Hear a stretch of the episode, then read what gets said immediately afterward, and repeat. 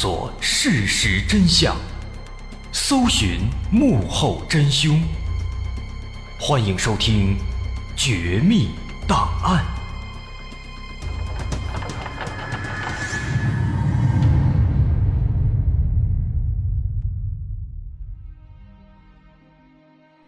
还原事实，探索真相。欢迎继续关注《绝密档案》，我是大碗。在上节咱们说到啊，警方通过电话号码找到了詹妮弗的男朋友丹尼尔，结果这个丹尼尔是个怂蛋，直接就招了，说是詹妮弗让他帮忙杀死自己的父母，而且不光是自己，另外的几名歹徒都是他花钱请来的。那么这番话一出，震惊了所有人。这詹妮弗明明是一个乖巧听话的好女儿，为什么突然要杀害自己的父母呢？为了查清事情的真相，警方找到了詹妮弗，但是詹妮弗却表示，那些歹徒的确是他花钱请来的，但是请他们来的目的不是要杀死父母，而是要让他们来杀死自己。这番话让警方更加迷糊了，哪有自己雇凶手杀自己的呢？于是詹妮弗解释说，因为她一直活在父母的严厉的操控之下，这让他每天过得非常痛苦，于是萌生了自杀的想法，但是自己又不敢动手，所以就制定了这么一个自杀的方案，雇佣歹徒来杀死自己。他的计划呢，具体是这样的：当天晚上，等父母都回房间休息之后，他偷偷去书房打开窗户，让歹徒们进来。然后让歹徒拿着枪对准自己，当着父母的面一枪打穿自己的脑袋，让父母永远记住这个场景。可是案发当晚，这几个歹徒竟然搞错了目标，把他的父母全都给杀死了。这就是詹妮弗的解释。不过，詹妮弗的这番解释让警方持怀疑态度，因为其中有很多地方是说不通的。况且连杀人目标都能搞错，那这歹徒也太笨了。毫无疑问，他这番话真实性太低太低了。但这并不是最关键的，警方首先需要搞清的是，如果杀害父母真的是詹妮弗的意思，那么他的杀人动机究竟是什么？他为什么要杀死父母？因为在所有人看来，詹妮弗乖巧听话。从小就受到了父母无微不至的关怀和教育，可是他为什么要说自己生活的很痛苦呢？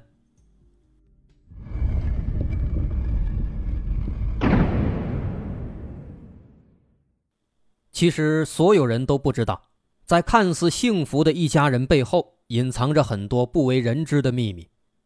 人们眼中所谓的金凤凰詹妮弗，其实充满了谎言和欺骗。在和他的父亲潘汉辉聊过之后，这家人的真实情况逐渐展现在了大家的面前。就像之前说的，这对夫妻从越南逃难过来，又在加拿大站稳脚跟，确实很辛苦。他们深知这其中的艰难和无奈，因此在女儿出生以后，潘汉辉夫妇对詹妮弗一直有着望女成凤的想法，希望自己的孩子在未来。能够拥有更好的发展空间，不会像自己一样这么艰难的生存。所以，这夫妻俩对詹妮弗的各方面的要求其实都非常高，尤其是在教育上。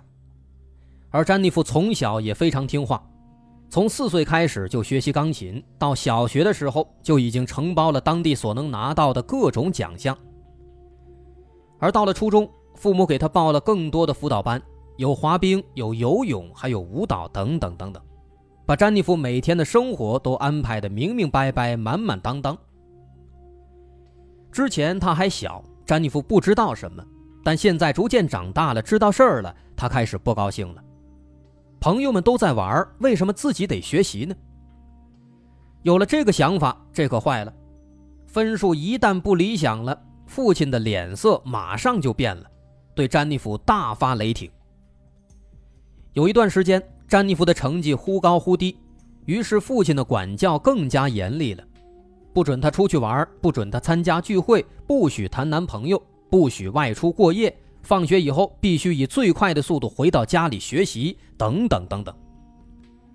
而詹妮弗也一直服从父母的管教，不敢反抗，不敢有意见。上了高中以后，这样的情况开始变本加厉，潘汉辉开始更加严厉地要求詹妮弗。其他同学们都出去参加聚会了，詹妮弗只能在家里学习。其他同学都有正常的假期，他的假期还要学习其他东西。那么渐渐的，因为缺少和外界的沟通和交流，詹妮弗开始变得自闭和叛逆。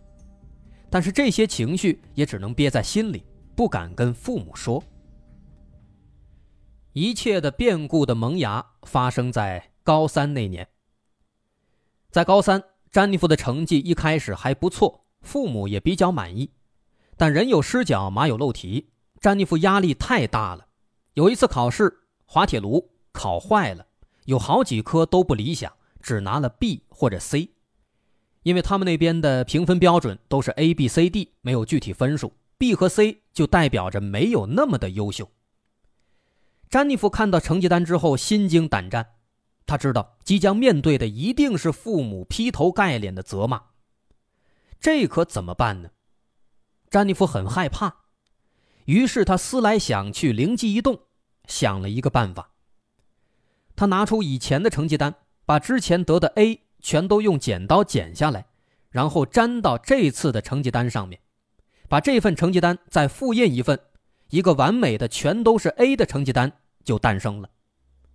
拿到家里，父母看到成绩单以后，并没有发现造假的痕迹，反而非常开心的奖励给詹妮弗一个小时的外出玩耍的时间。这让詹妮弗得到了短暂的放松和快乐，最主要的是免去了父母的责骂，让她尝到了甜头。于是，在之后的高中生活当中，只要是成绩不理想，詹妮弗就会伪造成绩单，以此来欺骗父母。而潘汉辉夫妇也一直没有对此产生过任何的怀疑，毕竟女儿一直都非常非常的乖呀。但是撒谎这样的事情，有一次就有无数次。渐渐的，詹妮弗开始在其他方面撒谎。零三年。詹妮弗所在的学校组织了一场音乐会，结果在音乐会里发生了一场意外。由于当时的音乐厅里有不少观众在抽烟，詹妮弗有哮喘病，当时哮喘发作了，她咳嗽不止，呼吸也很困难。就在这个时候，一位名叫丹尼尔的男同学站了出来，二话没说，背起詹妮弗就去到了医院。于是，詹妮弗一下子喜欢上了这个英勇的丹尼尔。接下来，两人开始偷偷的约会。每次约会的时候，詹妮弗都会向父母撒谎，父母也从来没有怀疑过。但是，詹妮弗并不知道，这个丹尼尔只是表面上看起来是一个好孩子，但其实他并不是什么好人。在学校外面，他是一个不折不扣的小混混，甚至还参与当地的贩毒生意。是一个不折不扣的坏孩子。一转眼到了高中毕业的时候，在父母眼中，詹妮弗成绩优秀，只要能够顺利的高中毕业，完全可以考上当地一所很知名的大学，以后的道路那当然是一帆风顺。结果在高三的期末考试成绩出来以后，詹妮弗一下子慌了。他有一门考试成绩不及格。别说是 B 了，连 C 都没得上。这一下别说是去大学了，就连正常的毕业都是问题，这让他彻底慌了。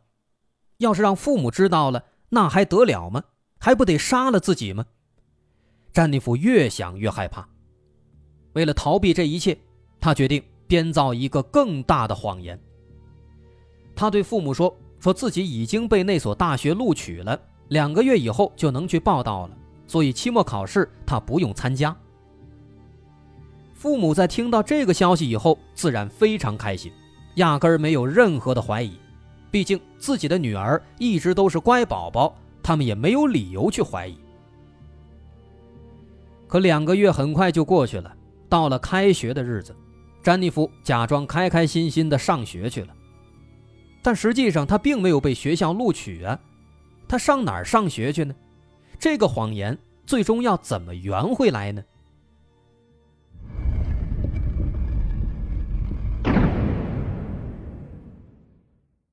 这的确是一场旷日持久的谎言。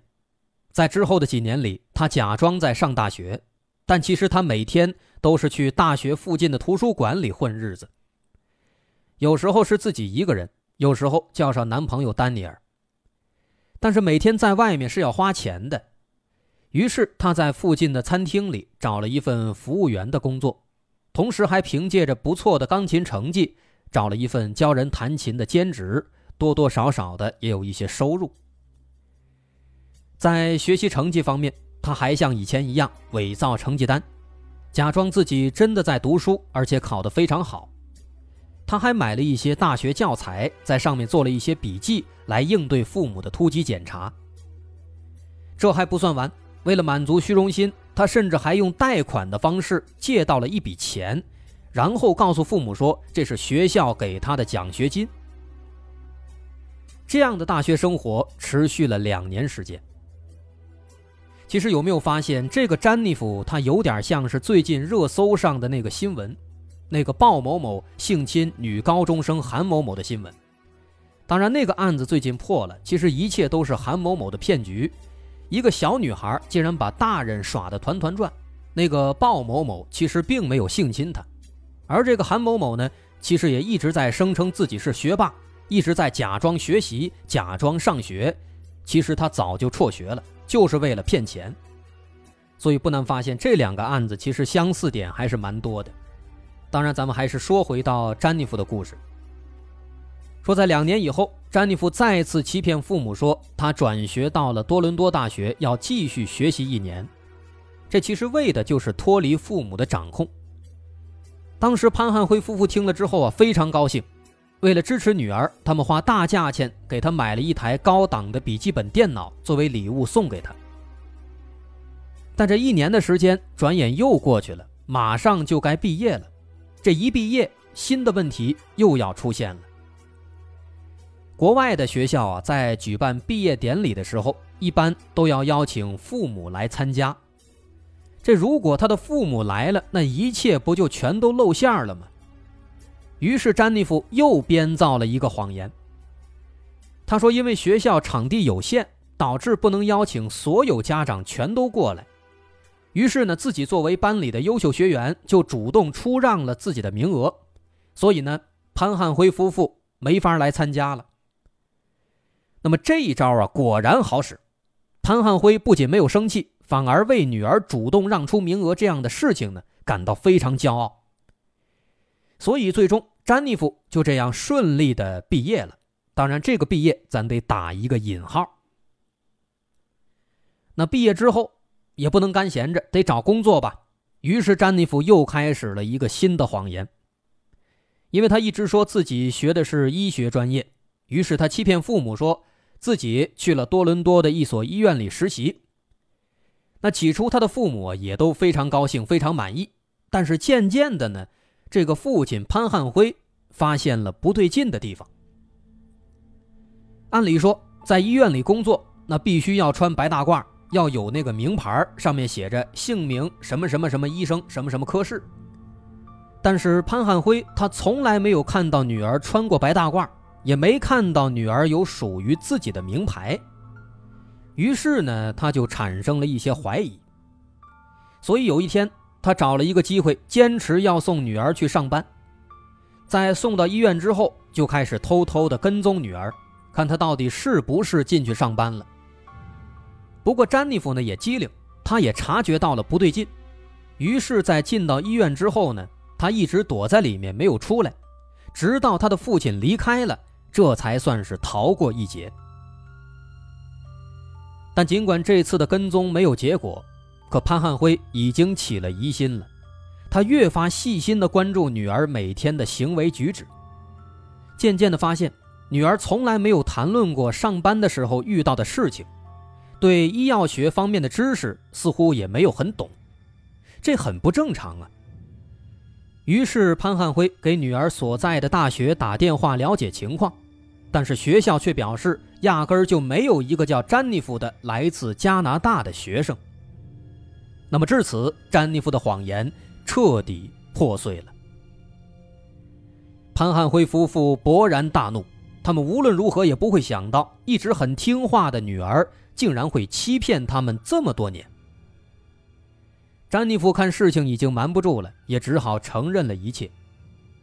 气急败坏的潘汉辉夫妇决定把女儿关在家里，实施更加严格的看管，并且没收了她的手机和笔记本电脑，不许他跟外界有任何联系。希望在这样的监管下，詹妮弗能够认识到自己的错误，并且能够重新学习，再去考大学。但这种相当于囚禁起来的生活。真的会让詹妮弗就此改过自新吗？显然不能。整天被囚禁的詹妮弗逐渐开始变得不安和焦虑，甚至患上了焦虑症。奈何母亲何碧霞心疼女儿，于是偷偷的把手机还给了詹妮弗，希望她能够借此和朋友沟通，缓解一下情绪。在拿到手机以后，詹妮弗第一个联系的就是男朋友丹尼尔。丹尼尔起初还对詹妮弗表示安慰和理解，也会打电话陪她。但是时间一长，谁也受不了这种只能通过打电话来维持的恋爱关系，于是丹尼尔提出了分手。这对于此时的詹妮弗来说，那无异于是雪上加霜。在被长时间的囚禁折磨之后，她的内心是非常脆弱而且畸形的。对此时的詹妮弗来讲，父母。都已经不爱她了，男朋友丹尼尔就是她的全部。为了挽回丹尼尔，她苦苦哀求，但丹尼尔去意已决。也就是在这个时候，为了丹尼尔，为了自由，詹妮弗萌生了一个邪恶的想法。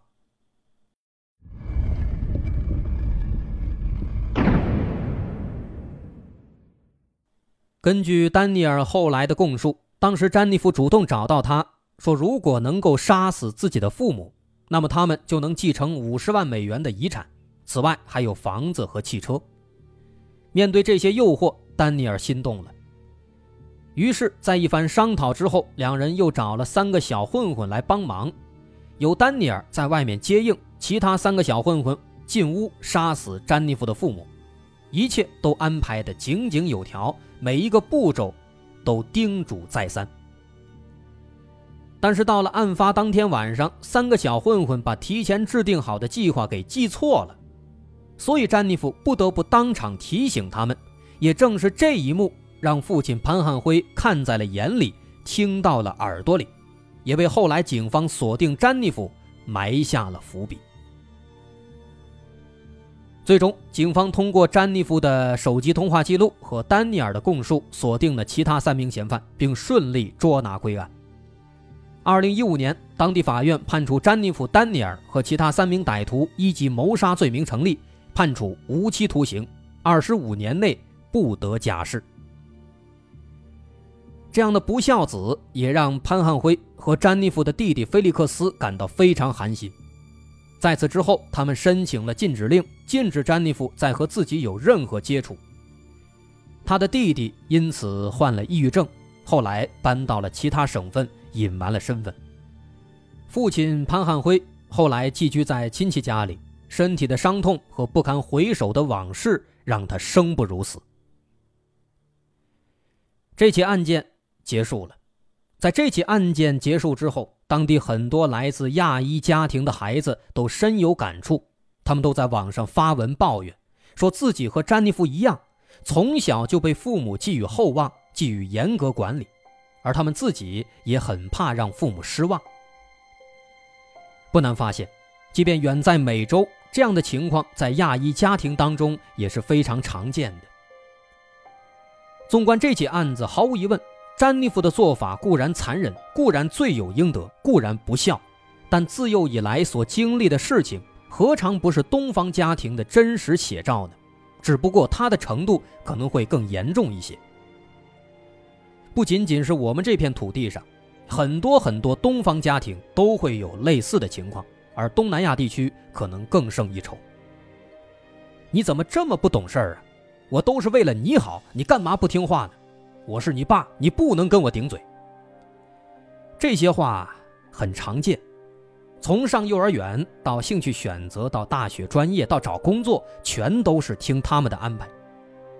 而因为害怕严厉的批评，害怕冷言恶语，害怕跟隔壁孩子比较，大多数东方的孩子只能小心翼翼、察言观色，即便有勇气反抗，也几乎全都是铩羽而归。日本作家芥川龙之介在他的作品《合同》里面写道：“合同在生产前，父亲会像打电话一样询问仍在母亲肚子里的孩子愿不愿意被生下来。但反观人类呢？父母有选择成为父母的权利，孩子却永远没有选择成为儿女的自由。可为什么到头来还是要被自己的亲生父母反复伤害呢？”就像黎巴嫩诗人纪伯伦所说的：“你们的孩子并不是你们的孩子，他们是对自身渴望的生命的儿女。如果詹妮弗的父母早知道有今天，他们可能打死也不会以近乎变态的方式去管教孩子。而这起案件真正引人思考的问题是：到底是让孩子作为一个独立的人去成长，还是将他们打造成冲锋陷阵的机器？”以便获得未来的成功呢？